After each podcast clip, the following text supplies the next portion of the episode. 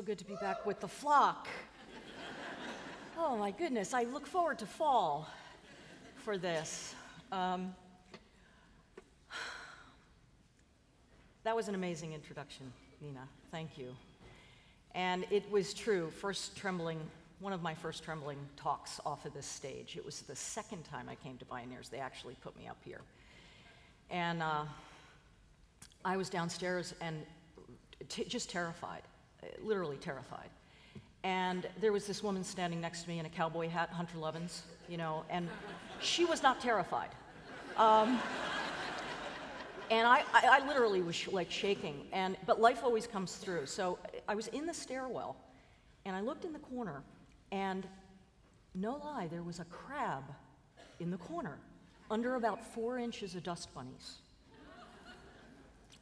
And I said, Hunter, uh, we have to go for a crab funeral right now. Um, we got to put him back. I'm, I can not stand the thought of him being in a dumpster or her. And she said, Okay, let's go. And we went down to this beautiful stream. If you haven't been here, this tidal stream. And as we were walking down, this crab began to stir. And the coolest thing, eyes on stalks, right? What's better than that? stalks come up and look at me. Like one eye, the other eye's, you know, checking everything else out. As it should. Put the, put the crab down, and it felt itself back home. Brought in that moisture from that wet mud, and slowly started to scuttle towards home. That's where we are now. And life will lead us there every single time. There's a diversity of ideas here, which I love. What unites us, though, is reverence for the natural world. It's rare, but it's growing.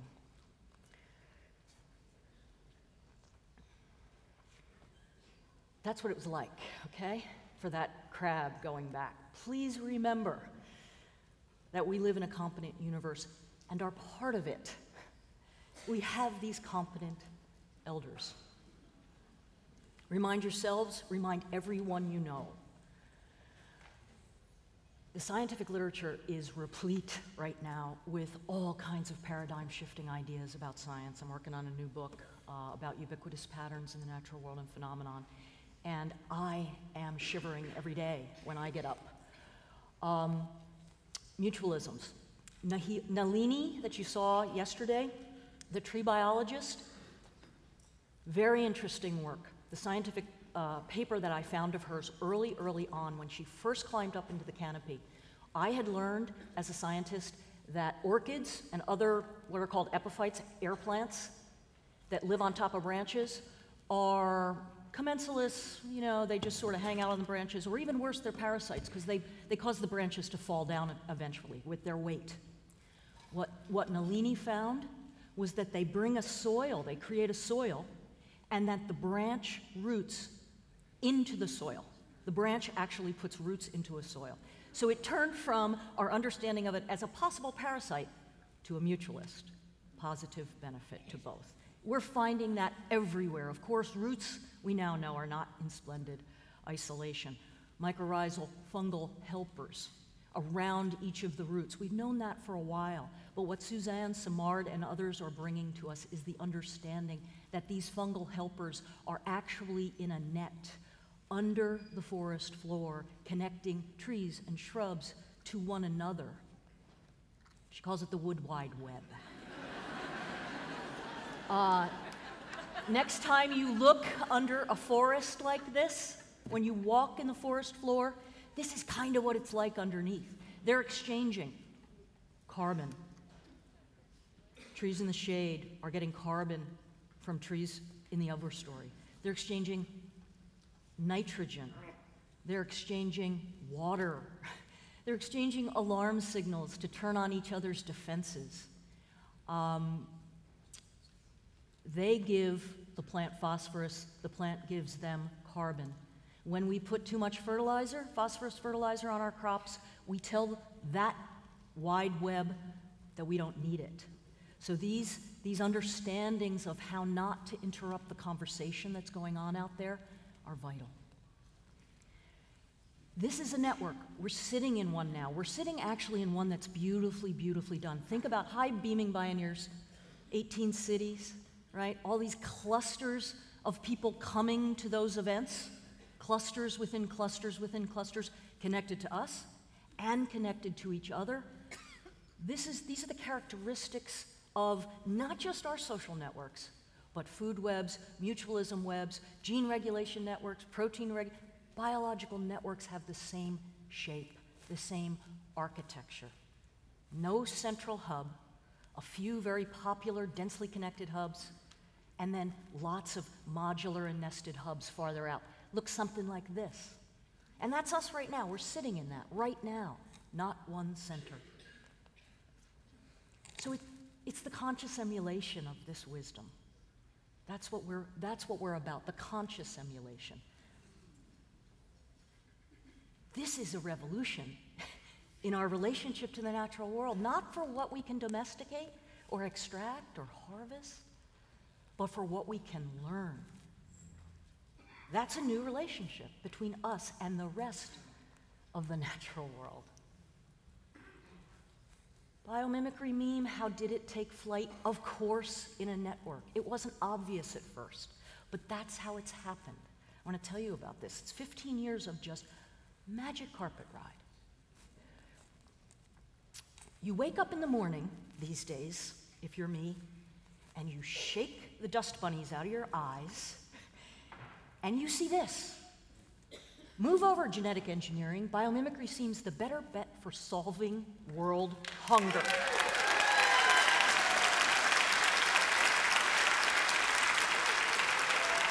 That's what I said. That's what I said. Now, now look in the upper left. It's that hippie rag, Forbes. and this is about that fungal helper work. Amend the soil, help the helpers. We've been focusing on the single plant for way too long. Last year, the design community of the, night, of, of the US and of the world, these are the biggest design awards in the world, said yes to biomimicry. And I got to meet Michelle. the picture of me with Michelle is like she's 10 feet tall, I'm four feet tall, and about between nine and 10 years old. And smiling my head off. Won the award for the visionary idea that has, a, has had a paradigm shifting effect on the world of landscape design, architecture design, and product design. Absolutely. Absolutely. And did I mention I got to meet Michelle? um, so the biomimicry networks mushroomed. What we did immediately when we started biomimicry was we said, let's have a consultancy where we, we're biologists and we go and we help inventors. And then we said, let's, let's teach everyone else to do exactly the same thing. And people were like, you are nuts. Why are you doing that? We said, look, there's a lot of work to do. So we started training people. Dayna Baumeister started training people a week at a time, now eight months, now a two year course. And you know what happened? Those people that we've trained went back to their home countries and they started networks, emerged. 30 networks. Here's some, some of the leaders we just had in a meeting in Austin, Texas. Amazing people, amazing leaders. Started with our, our university network. These are some of our affiliate universities where they're teaching biomimicry now at university level, all the way up to PhD. Then it just started spreading. You know, biomimicry Colombia, biomimicry Texas, Ask Nature Japan, and here comes China. biomimicry China. Fabulous, fabulous stuff going on. And, and you wouldn't believe what they're working on. We now have our own, our own, check this out, Zygote Quarterly Journal. It is so beautiful. Really, seriously, I have to sort of take it a page at a time and, look, and put it down because I'll wet the pages. It is so beautiful. So then Bryony Schwan, uh, who um, ran, runs our, uh, our uh, institute, uh, decided to uh, conjure a conference this year. And we usually just do it for educators. We said, oh, let's open it up, see who comes. Everybody came. Everybody came. There were 300 people. It was amazing. Uh, our world came. Beautiful people. All these people around the world. and I mean five continents. It was amazing. And the future came. We are in, ready for the, these are students in, who won our Student Design Challenge, okay? 63 teams, 19 countries, no US winners, right? We went to the Harvard Faculty Club. We had the, the oil paintings of the guys up there, okay? and these, look at these kids. Look at these kids. They went on Ask Nature. We gave them a single thing water. Let's do water this year. $6 for it, food spoilage preventer. This is an amazing fish gill inspired thing that you put in pipes that keeps air bubbles from, from forming. Air bubbles cause leaks in pipes. In some places, 55% of water is lost from leaks in pipes because of this bubble. And they pull, are pulling the air out of water the way fish gills do. These are, these are, these are college kids. Rain garden parks, this is a beautiful fog farming system from Chile, the, the, this beautiful uh, uh, air plant that grows in, in strips in the fog desert. And they did a whole farming system using Ask Nature ideas from organisms and life's principles. Uh, solar stills based on J. Harman, Fibonacci sequence. Um, fog collection systems. Um, this is a group from uh, Mexico uh, you roll that thing up, and it's a portable um, collector for water. And the grand prize four women engineers from Egypt. Yes! Yes! Look at these women. And this is a tough challenge, by the way. It's really an amazing challenge. Um, and this is their, their system for taking um, really, really degraded water in farmlands and adding uh, air to it and filtering it in the way that a camel works. Amazing. This year, transportation, if you guys have kids or know, you know, uh, neighbors and stuff, transportation we're working on this year. The question is, now that we have a network, what are we going to do together? Right? Where are we going to fly? Imagine if each year we said, hey, let's work on transportation this year, not just the Student Design Challenge, but all of Ask Nature, our online uh, database of nature solutions, that's going to be filled with transportation ideas. We're going to get scientists working on transportation ideas in the natural world. We're going to get funders and investors. This sort of coherent um, solving. I love this idea. This is the Great Smoky Mountains in Tennessee, now one of the most uh, visited national parks because each year in June there is a flyer, firefly uh, phenomenon that happens where the fireflies, a network again, begin to blink like this. Doot, doot, doot, doot, doot. And suddenly they start to coherently synchronize and synchronize and synchronize their timing until it looks like that. and then it goes, it does that, and then it goes dark for 10 or 15 seconds, and then it does that. Let's invent together, like that.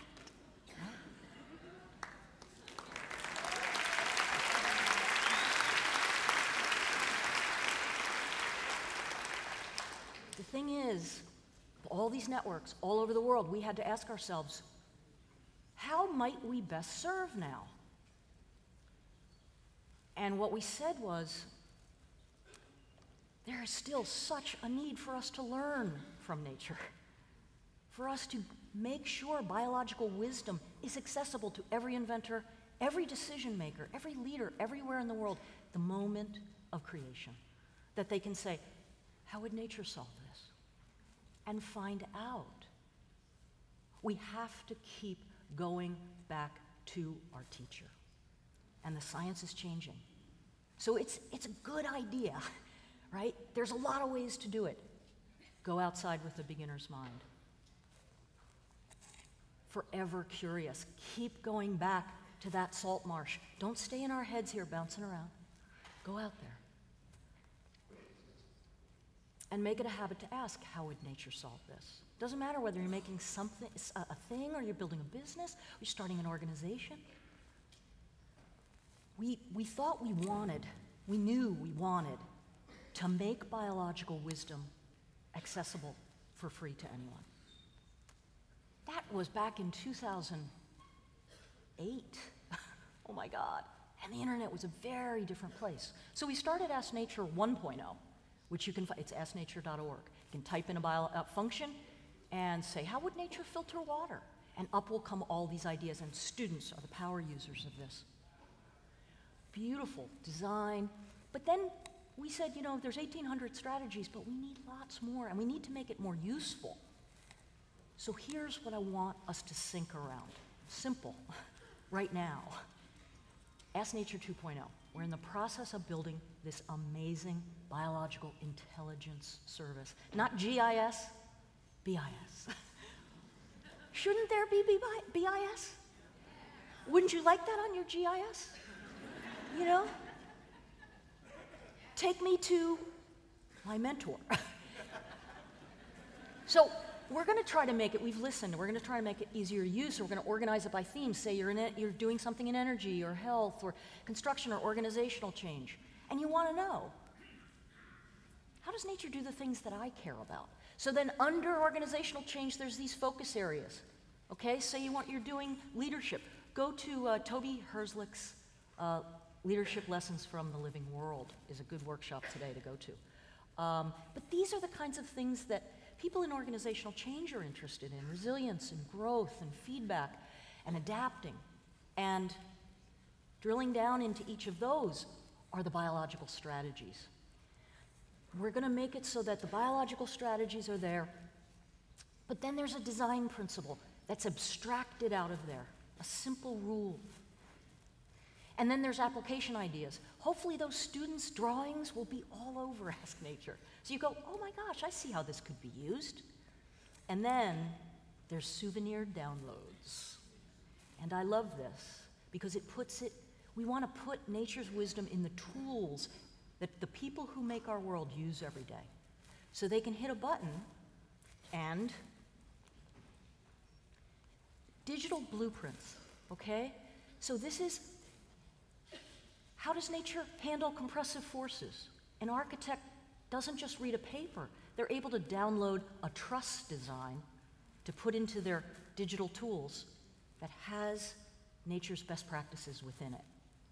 They're able to download a skin that will skin their, their train or their building, say, with the same shapes as uh, the Namibian beetle, and a building could, could gather fog. So it's a, it's a making this actionable, bringing biomimicry into our world in a very real way. Firefly, inside their abdomen are scales that, that when put on the inside of an LED, simple pattern embossed, 55% more light comes out. I know, fireflies. Tools based on things like bone. Here's a real tool. A company called Optistruct you send them your product. They do what a bone does, which is move materials from where it's not needed to where it is needed along lines of stress. Light weighting, light weighting, light weighting. Airbus, big plane, 40% of its rib and wing assembly was taken away, not needed anymore, uh, light weighting, because of bone wisdom downloadable TED like talks, Bioneer like talks about your subject area, online courses, papers, 3D models, PowerPoint slides, the things immediately that you can go and say, I'm going to have a community meeting. And I want to tell the world about that thing she said about the trees and the orchids. This is, this is supplying the network with what it needs. Genius of place, information about the 18 biomes on our planet and all the ecological land types within.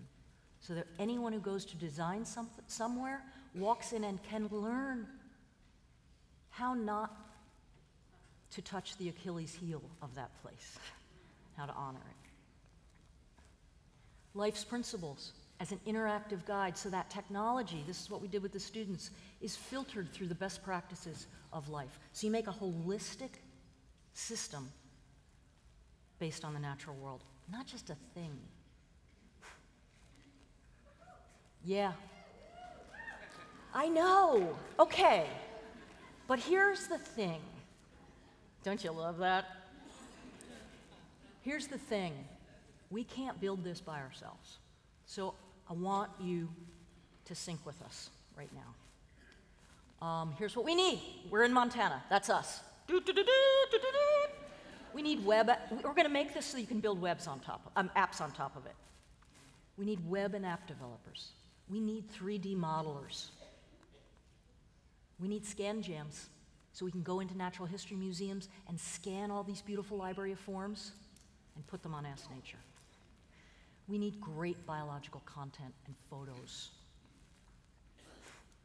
What I'd love you to do right now, really quick, get out your phone, type in biomimicry.net slash bioneers.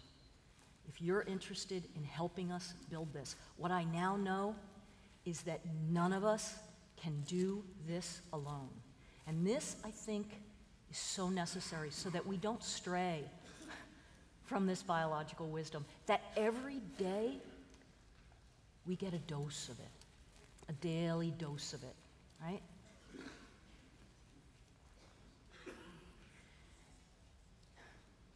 Take heart.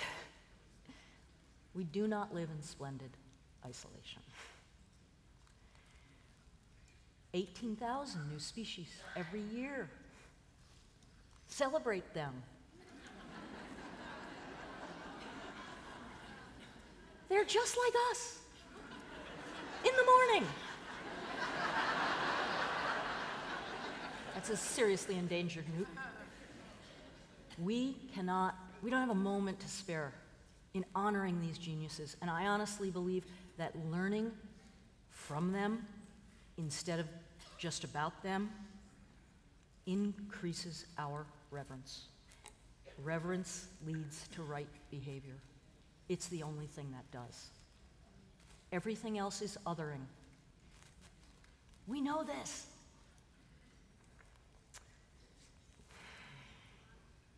You know, we're an amazing species. We really, really are. Let's remember that too. Who does this? You know?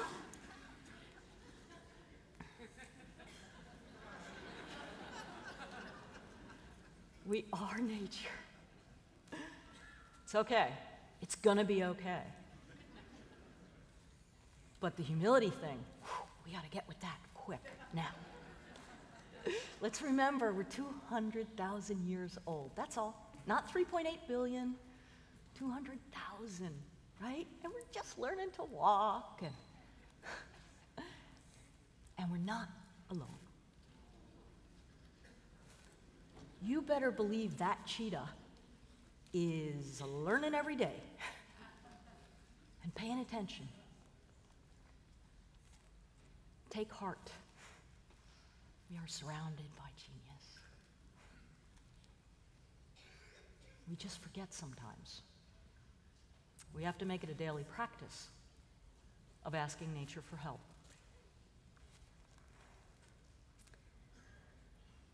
They will find us our way home, back to our salt marsh of our, of our better habitat. They will help us. I'm convinced of that. And I know you are too, and all the Beaming Bioneers groups are, and the Biomimicry Network is, and now our network is joining your network. What shall we do together? First love, reimagine, innovate in nature's sustainable image, and we'll get home. We have to act as if we will, and we will. This talk is dedicated to Peter Warshall.